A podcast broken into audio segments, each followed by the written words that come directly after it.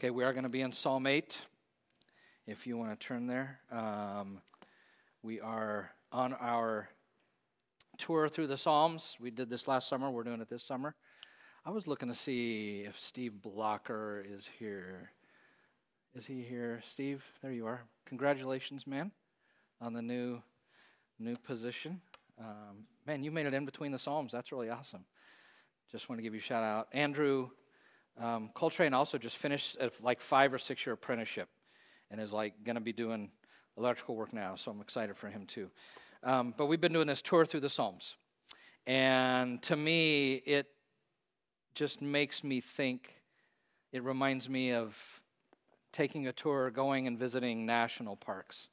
Um, as a kid, we did that, and our family, when the kids were growing up, cities, you know, meh, but if we can hit three or four national parks on a trip, that to me is the ideal thing to do and I, that's why i feel like we're doing with the psalms. And really today i feel like we're this is the grand canyon. We're at the rim just a majestic view of psalm 8 now before we get into it i want to talk briefly about worldview. Whenever um, you talk about worldview with people and when i used to work with international students whenever a person made a conversion made a desire a, a commitment to accept christ as their lord and savior the free gift of salvation and commit their life to him um, one thing we that we knew was really important is people need to have not just a, a heart conversion, a lordship conversion, but they need to have a worldview conversion because a lot of us come to God not really having a correct view of Him or who He is or the our reality. And that's why the Word of God is so important. That's why it's so important here. And if you, if you learn about worldviews, you learn that a worldview has five components. We all have a worldview, answers five questions. The first is Who is God? The most important question. Secondly, what's the universe? What's the nature of the universe? Third would be what is man, humanity? What about me? What am I? Uh, the fourth one would be can you, can you know anything? And if you do, how do you know? And the fifth would be is there right and wrong? Is there ethics? And if so, how, where do you know it? Where do you get that from? So those are the five big questions. And Psalm 8 hits two of those, I think the two most important, which is who is God and who am I? And so I, I love this psalm. I come into it this morning with great humility, with great excitement, enthusiasm. I have been living with this psalm for a long time. Um, actually, a couple years. I almost did it two years ago with something else, and I, I just love this psalm. And so I hope, I hope you leave this morning with a, just a profound sense of the truth that's here. So, it is, um, to me, one of the most majestic psalms. It's a great psalm. It is in the book of Psalm, it is the first psalm of praise.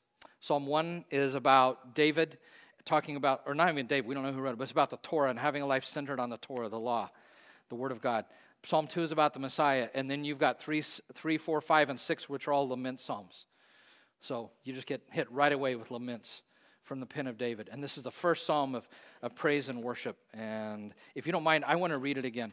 And by the way, if you're, this psalm is so important. If you're a note taker, even kind of I'd love for you to have one of these because I think it's so significant what we're going to talk about. Is there anybody that wants one of these? Could I get a few people? Cabrini, thank you. Yeah, if you've got a few of those hands um, to grab one of those. I want to read Psalm 8. I'm reading it out of the NIV, and actually, I'm going to read it off my sheet because there is one word I changed from the NIV. And so we're going to do off sheet. Thank you, Pat, for doing that. They are coming. So I'm going to read it off of this. If you've got your Bible open, if you want to read along word for word how I'm doing it, it would be the NIV. And again, when we get to verse 5, um, rather than saying the angels, I'm going to say God, and it's on here. So, all right. Psalm 8. Lord, our Lord, how majestic is your name in all the earth. You have set your glory in the heavens.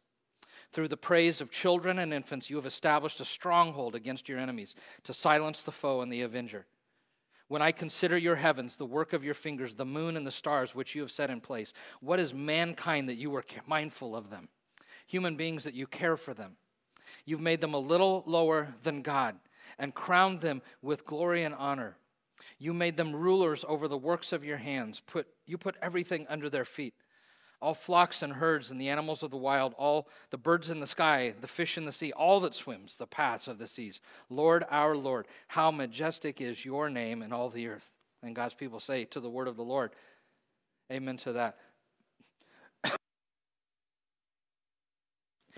when you get in the psalm immediately in line 1 in verse 1 you come to the theme the big idea of the psalm he establishes it right from the outset and it is this in psalm 8 it is this psalm is about the supreme and the all surpassing greatness and majesty of god the supreme and all surpassing greatness and majesty of god so look at verse 1 lord our lord how majestic is your name in all the earth that refrain is repeated again in verse 9 right bookending the psalm so it's really significant. We'll come back to that in a little bit. The Hebrew translated majesty, it just means something that's excellent, that's beautiful, that's splendid, that's majestic. So it was a good choice of the word. Um, when I think of majestic, I don't know what you think of, but I know what I think of. I tend to think of the Rocky Mountains, right? Usually the Colorado Rockies. This is the Grand Tetons. I love this image of the Tetons with the Snake River um, in the foreground. In Psalm 104, 1 to 2, the author wrote, my Lord, my God, you are very great. You are clothed with splendor and majesty. The Lord wraps himself in light as with a garment. He stretches out the heavens like a tent. And before moving on, if, if you're much of a note taker, I like to circle like important words or repeated words. I'd like you to circle that word our in verse 1 and in verse 9 because it's really significant. Um, like the Lord's Prayer, which doesn't start, My Father who art in heaven, may your name be honored. It's our Father who art in heaven. This psalm is not Lord, my Lord, but it's Lord, our Lord. And I love the communal nature of this because we live in a very individualistic culture where it can really become just about me and God. But we've got to remember that this psalm was written to the community of people, and the community matters. So I, I love how, um, how he does that. And then David's going to go on. So he starts with this, with the, the supreme and all surpassing greatness and majesty of God. And he's going to give us in this psalm, in between 1 and 9, he's going to give us the two ways that we see God's all surpassing majesty. The two ways we see his all surpassing majesty. First, we're going to see his majesty in creation. We're going to see it in creation, in the stunning greatness of the heavens. And then he's going to have a question a big question. And then it's going to be the second way we see his greatness, which is in, um, in his creation of humanity and in the soaring greatness of mankind. So that's the two ways he's going to show us the majesty of God with that question in between. So let's start with the first one God's majesty seen in creation, the stunning greatness of the heavens. In the second half of verse 1, David says, You have set, I just love the intentionality of that word you have set your glory in the heavens. You placed it there. In Psalm 19, 1 to 4, a psalm we're going to look at in August. Uh, maybe the Yellowstone of the Psalms, perhaps. David wrote this The heavens declare the glory of God, the skies proclaim the work of his hands. Day after day, they pour forth speech. Night after night, they reveal knowledge. They have no speech. They use no words. No sound is heard from them, yet their voice goes out into all the earth, their words to the ends of the earth. So, Scripture's clear. God's majesty is evident for all to see in that nighttime sky. Look at verse 2. Through the praise of children and infants, you've established a stronghold against your enemies to silence the foe and the avenger. So, though his, his glory is clearly seen in the heavens, those who were against him, his enemies, refuse to acknowledge it and they refuse to give him glory for it. But it doesn't matter. That's what Dave's saying. It doesn't matter because children and infants, they do acknowledge him. They do acknowledge him. Um, that Hebrew word for children is actually the word for a toddler. So it's toddlers and infants of our grandkids, Della, right now, you know, six months into walking, five, about six, seven months, she's a toddler, toddles around. So it's, it's the smallest of children who actually do give him praise. So even the babbling of infants and toddlers sing his praises to God, sing their praises to him. Derek Kidner, one of my favorite commentators on the psalm, says his praise is not only chanted on high, but it's also echoed from the cradle and the nursery. Do you realize that perhaps the greatest worship that's happening this morning on this campus is actually next door in the building with the infants and toddlers that that may be where the real glory and praise is going on. Isn't that a cool thought? In 1 corinthians 12 1 27 29 paul says god chose the foolish things of the world to shame the wise. He chose the weak things of the world to shame the strong.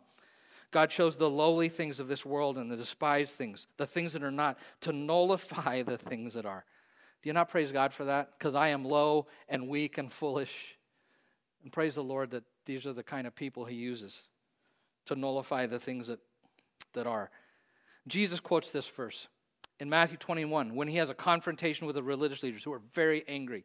Triumphal entries happen. People have been praising him, welcoming him as the, the coming Messiah. He gets in the temple, and here's what we're told in Matthew 21 14 to 16. The blind and the lame came to him at the temple, and he healed them. But when the chief priests and the teachers of the law they saw the wonderful things he did, and the children shouting in the temple courts, Hosanna to the Son of David, they were indignant. Do you hear what these children are saying? They asked him. Yes, he replied.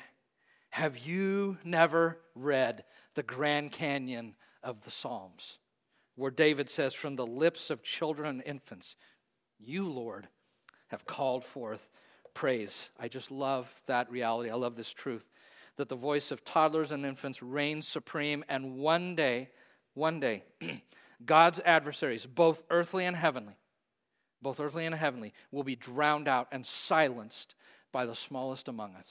I just love that idea. So, verse 3 takes us back to the heavens. We start in the heavens, takes us back. When I consider your heavens, the work of your fingers, the moon and the stars, which you have set in place, and I want to stop there before we get to the question.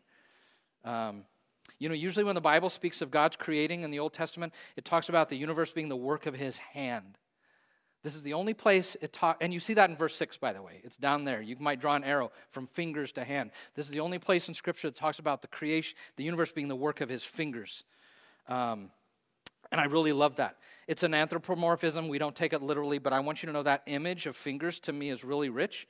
And all week I've been thinking a lot about that. And I've had a number of things that came to my mind that to me that kind of communicates. Have you ever heard a person say something like, I have more power in my little finger than you have in your whole body?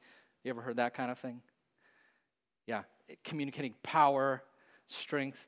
And I just see like God's like, I have so much power that I spun the whole universe off my little finger. Finger language also communicates God being personally and intimately involved in something, right?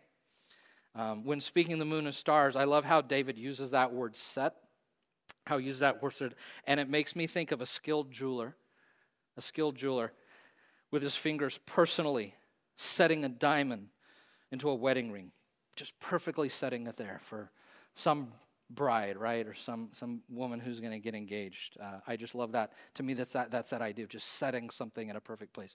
By the way, we have a daughter getting married on Saturday, so I won't be here next week. But I'd rather be in North Carolina next week than here.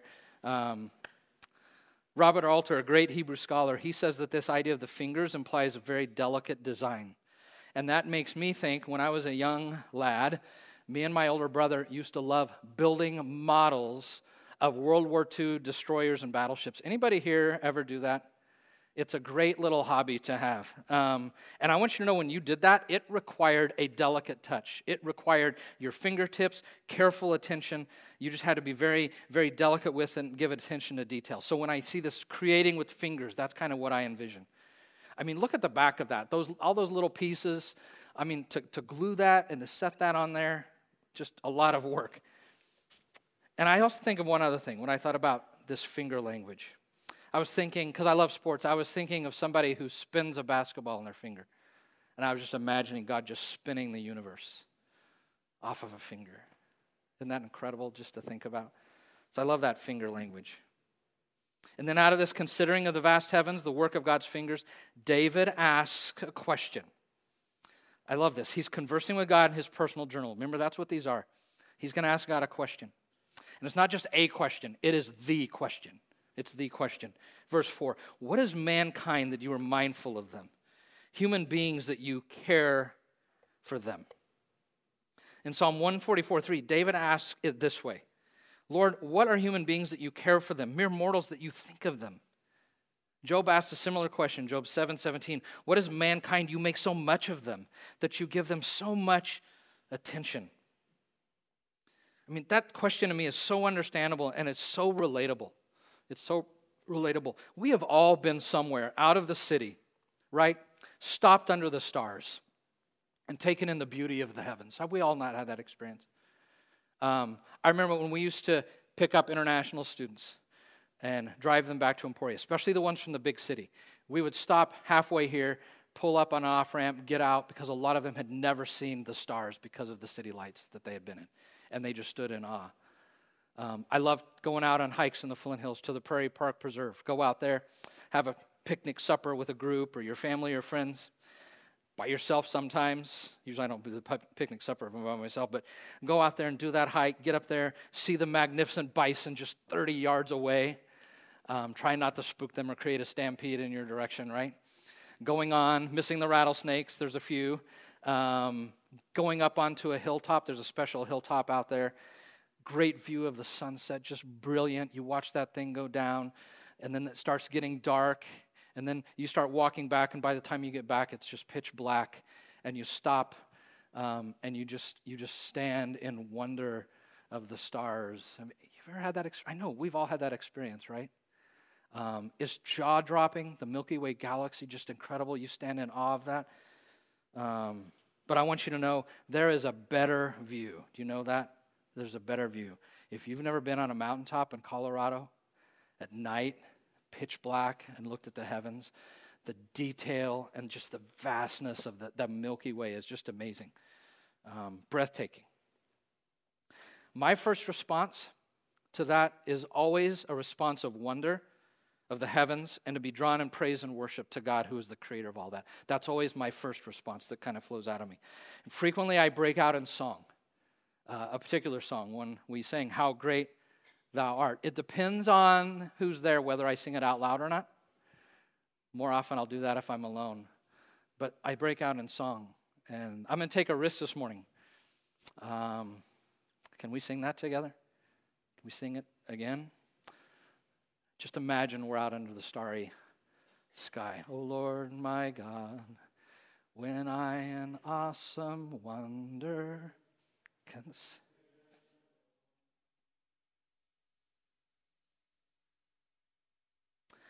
I see the stars.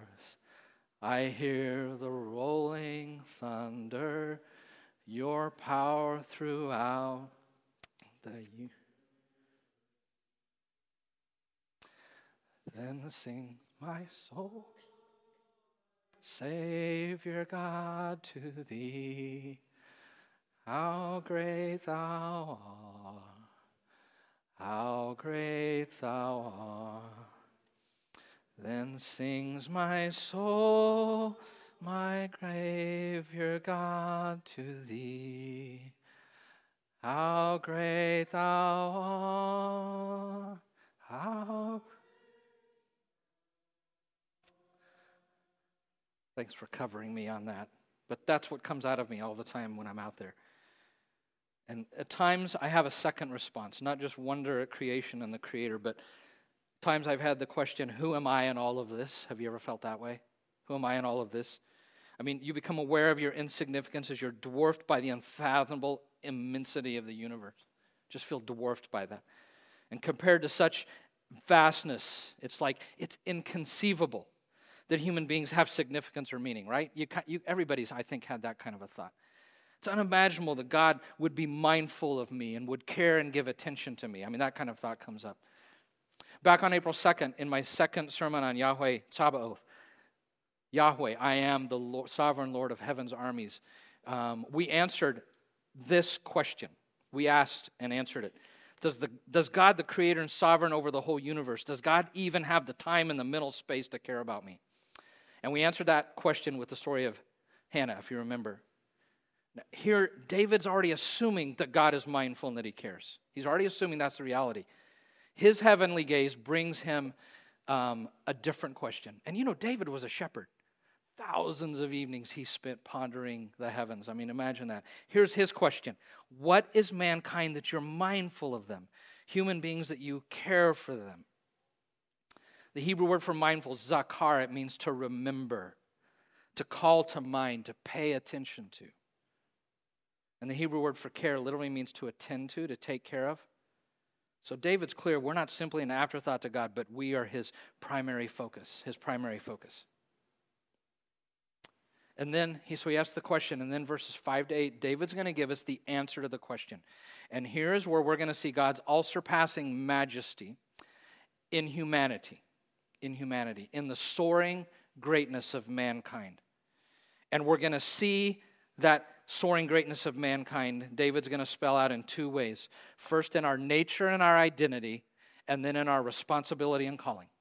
In our nature and identity, and our responsibility and calling.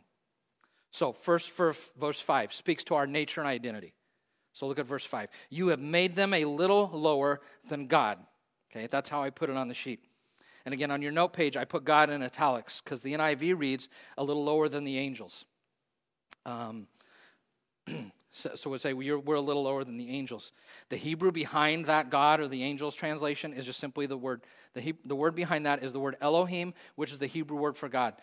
The vast majority of times, Elohim references God. That's what it refers to. Um, and that's why I'll get to in a minute. A lot of translations, that's how they translate it.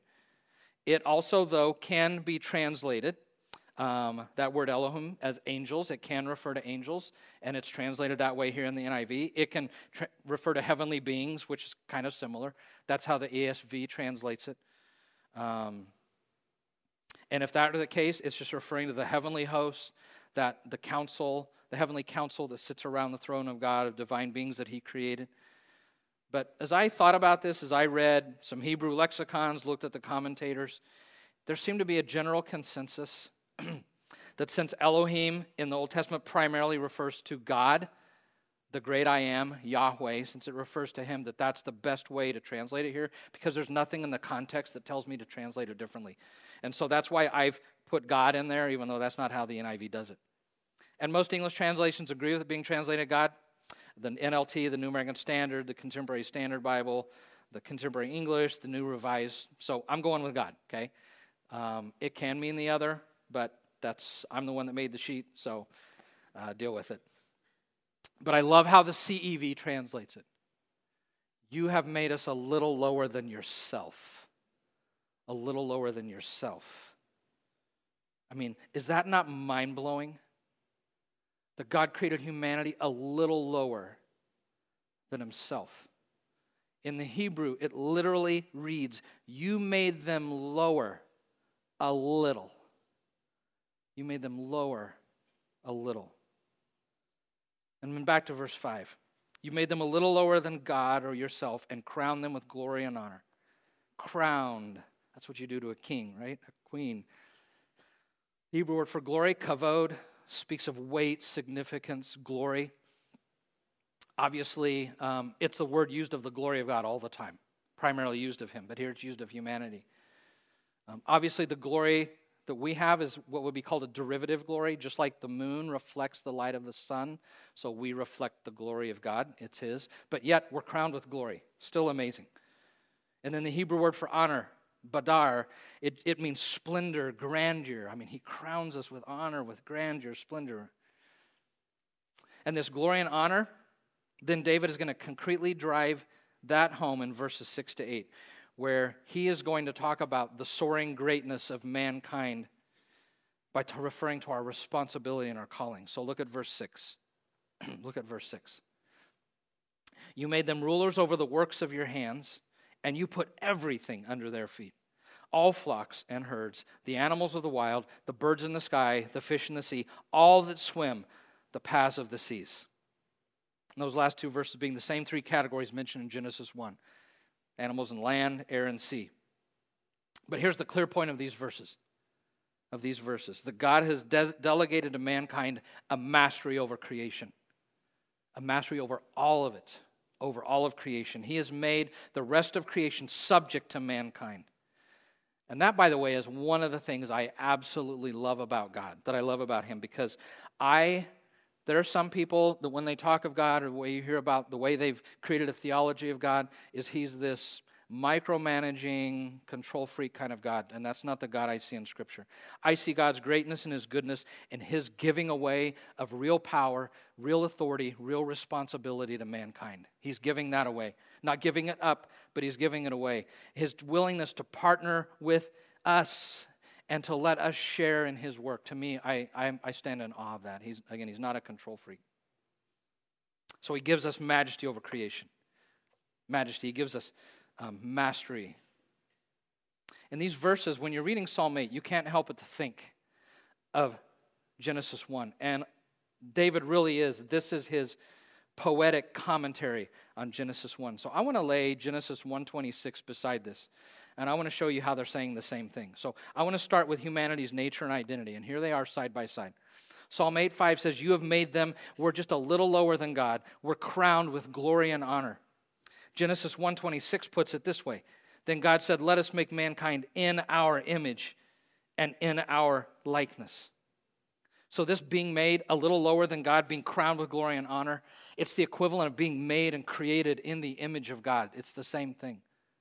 And an image, by the way, I want to remind us, all of us, we don't probably need this reminder, but applies to all of us in this room, whether male or female, because Genesis 127 goes on to say, God created mankind in his image. In the image of God, he created them. Male and female, he created them. We all bear the dignity and the crowning of God, okay?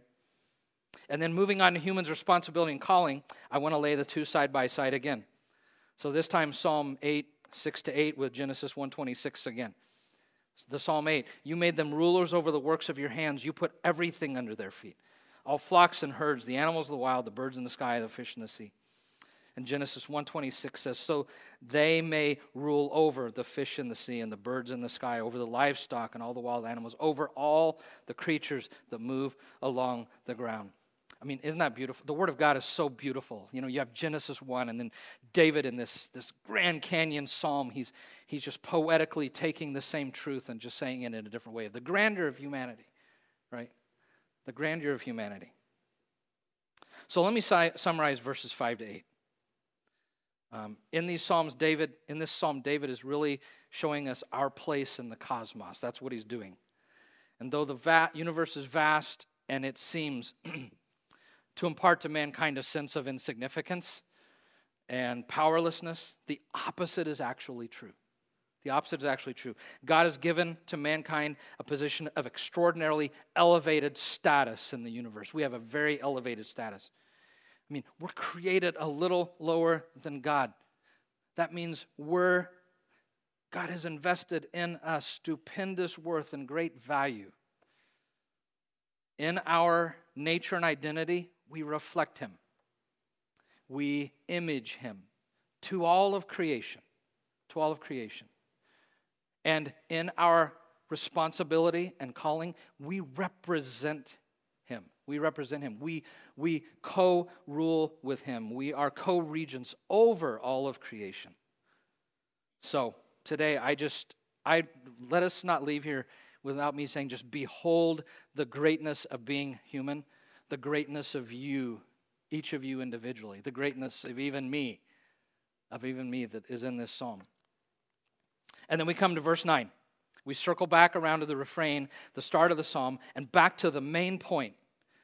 I love that he's talked about humanity and who we are, but he's back to the main point. And the main point in verse 9 is Lord, our Lord, how majestic is your name in all the earth. How majestic is your name. And that's Psalm 8 you see why that's, to me, that's the Grand Canyon of the Psalms? I love the views, the vistas. So I want you to, I want to take that idea of those bookends again because they're really important. Because verse 1 and verse 9, they end, they begin and end with God. And in this psalm, I've tried to put it on the sheet. It's, it was common for Jewish people when they would write things to structure them where they would have a beginning and ending similar. And then this, the next two sections, section two and the second from last, would kind of match, and there would be a center. That was a really common way for them to write. And when they did that, the center was usually the most important part. That's where they really wanted you to, to direct your eye. And the center of this psalm is verses three and four. And the question, you know, who is man that you're mindful of him? That's, that's the center of it. But I just want to point out, even though the center is really on that question, that the word you and your occurs five times in those two verses. You know, I would circle those five times. So even the center is about God because He's the one who created humanity. And that word you and your occurs 15 times. This is a short psalm, but 15 times. So the whole focus of this psalm is really on God. Yes, He created the universe and He cares for us, but it, He's the one that's done it. So it's really it's about Him from beginning to end. That's what I love about this psalm. I mean, look at, if you're a, a person that likes to circle things in the text, look at the you haves in this psalm. The power of what they say. In verse 1, you have set your glory in the heavens. Verse 2, you have established a stronghold against your enemies. Verse 5, you have made them a little lower than yourself. Verse 6, you made them rulers. So I just want to be clear the main purpose of this psalm is David is drawing our eye to God, to the Creator, and to the supreme, all surpassing greatness of God and His majesty. That's the whole point of this psalm. Can we like give God some glory and some honor that He deserves for who He is? Because that's what this psalm is about. I'd like to invite you to stand with me. I'd like to read this psalm as a community because it's meant to be a communal psalm. And it's going to be on the screen. so stand with me if you would. Lord, our Lord, how majestic is your name in all the earth. You have set your glory in the heavens. Through the praise of children and infants, you have established a stronghold against your enemies to silence the foe and the avenger. When I consider your heavens, the work of your fingers, the moon and the stars, which you have set in place, what is mankind that you're mindful of them? Human beings that you care for them. You have made them a little lower than yourself and crowned them with glory and honor. You made them rulers over the works of your hands, and you put everything under their feet all flocks and herds, the animals of the wild, the birds in the sky, and the fish in the sea, all that swims the paths of the seas. Lord, our Lord, how majestic is your name in all the earth. This is the word of the Lord. And his people said, Amen. Okay, be seated. I got a little bit more, a little bit more, if you don't mind. I love this psalm for a lot of reasons. And it's man, it's really captured my heart. And one of the things I love about it is I'm going to come back to what I started with at the beginning those five questions that every worldview has to answer Who is God? Is there a God? Who is He? The universe. What's the nature of the universe? What about mankind? What are we really? Um, knowledge. Can we know? And if so, how do we know? Ethics. Is there right and wrong? And if so, where do I find that? Where does that come from? Five really important questions every worldview answers that all of us have beliefs about that that he is focusing on those two um, the two most important. Who is god and who are we? Who is god and who am i? And as a follower of jesus we need to have clarity on these two questions. Do you know that? We need it deep in our soul. We need to know who god is. Not just knowledge we've got to feel it in our gut and we need to know who we are. Again, not just knowledge. We got to feel it in our gut. That's why I love this psalm, because it hits me in the gut. So I want to take those two in reverse. First, who am I? How many of you seen Les Mis, the musical? I love that musical. The question that gets asked multiple times through that musical Who am I? God, who am I really? According to Psalm 8, we are royalty. We're royalty. In verses 5 and 6, look at the terms that are used crowned, I mean, underline these things crowned, glory, honor, ruler, put under his feet. All terms of royalty. And not just any royalty, that we are royal image bearers. Royal image bearers. You know, England has royalty, right? And they're kind of on the downward slope. More and more people over there like, we need to get rid of that thing. You know, you still follow it a little bit, but matters less and less. But I want you to know if you are a royal image bearer of God, once a king or queen of Narnia, always a king and queen of Narnia. You'll never lose that. You never lose that. By the way, for those of you who have the Garen sermon bingo, I just crossed off the C.S. Lewis box, which is at the center, okay? Not today, so it's going to be hard to get a bingo today. Um, I want you to know the dignity of humanity proclaimed here and in Genesis 1 is staggering. Staggering. In our nature in our identity, in our responsibility, in our calling, we were designed with soaring greatness. God built that into us. In this narrative and in the creation story, but especially in Psalm 8, only human beings are created in the image of God, right? Only human beings are a little lower than God. Only human beings are crowned with glory and honor. Only human beings were given rule over creation. You know, is it any wonder that if you take the largest object, the largest star in the whole universe, and you take the smallest subatomic particle, that you find that the average between those two is six feet? Is there any wonder that that's not how God designed the universe? This view of humanity was unparalleled by anything in that age. No religion, no view in the, in the ancient Near East where David lived had this high view of humanity. Nobody in the ancient world, period. Not the Greeks, not the Romans, not the ancient Chinese. They had some people elevated to high status, but a lot of people were left at low status, okay? This is unparalleled, what we're reading, this view of humanity. And this Western emphasis that we, we swim in now and we just accept it of human dignity and of human rights for all okay? Do you know where that came from? That came from the Bible. It came from texts like this Psalm 8. It came from Genesis 1. It came from Jesus and the things that he taught. And then the Jesus community, the movement that he created, though we are imperfect, is what led in our culture to this emphasis on human dignity and human rights. And if you don't believe me, just I give you a few books. Thomas Cahill's book, The Gift of the Jews. Um, Tom Holland, an atheist who just was an expert on, on Rome and all of that and loved Rome at first and began to see how inhumane Rome was. And then he's like, what is it that flipped Europe? And realized it was Christianity. And he wrote a whole book, just recent, last couple years, thick but worth a read. Or John Ortberg's Who is This Man? I just want you to know that the Bible and Jesus set the stage for where we are today and how we value all people men, women, young and old, rich and poor. You know, as I read this psalm, I am reminded that some of us desperately need to be reminded of who we are. Some of us desperately need to be reminded of who we are. I am a royal image bearer of the creator of the universe. Can you say that with me? I am a royal image bearer of the creator of the universe.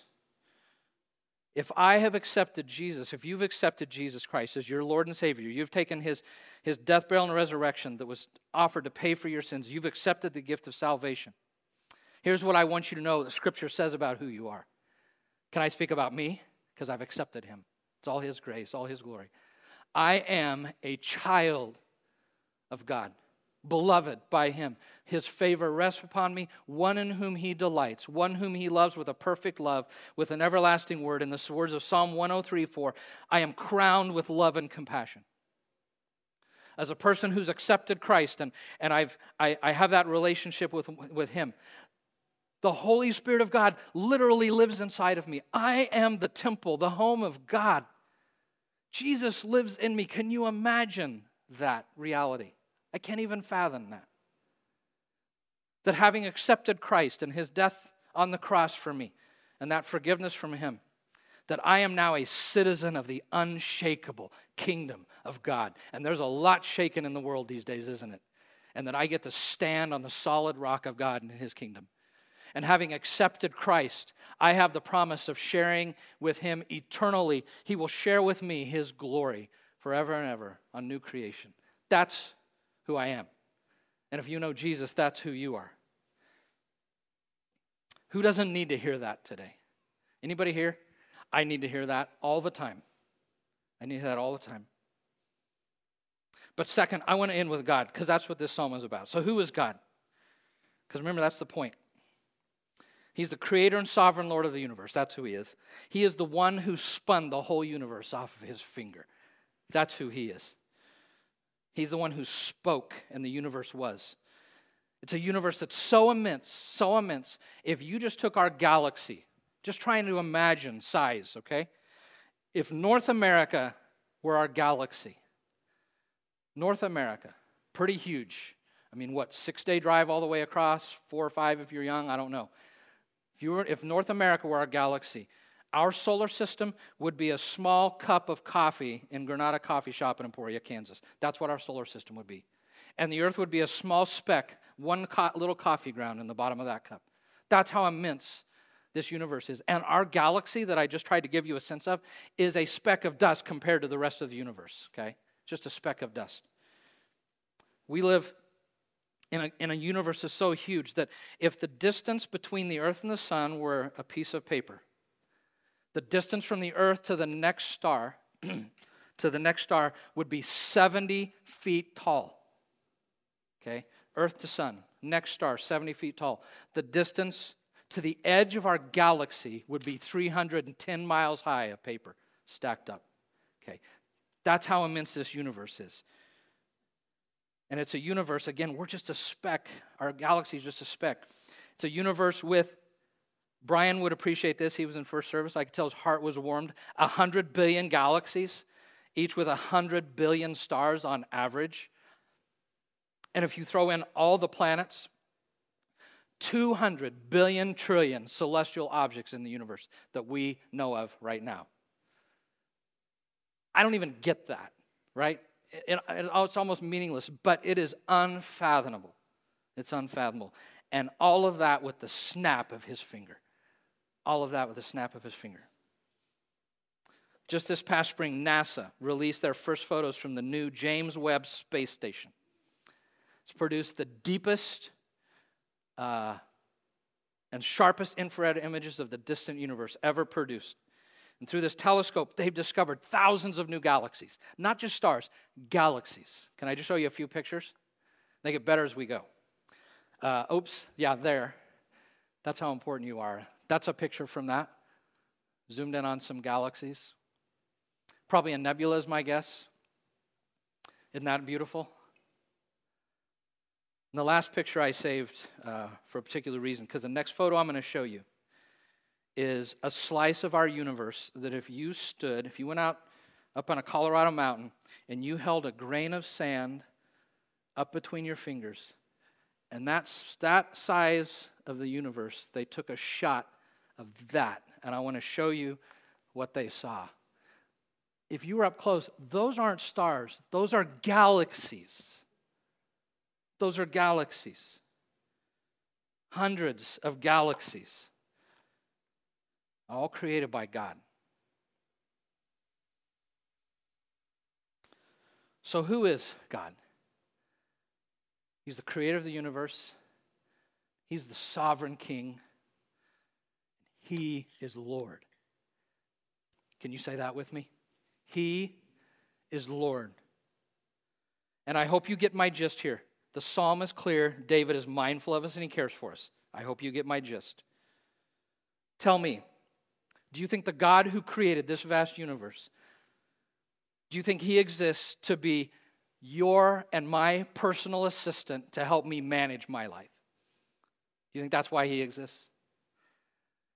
Do you think this creator of the universe, the Lord, do you think that he exists to be my own personal cons- my own personal consultant to help me get every little need and whim that I want in my life to work out just how I want it. Do you think that's why he exists?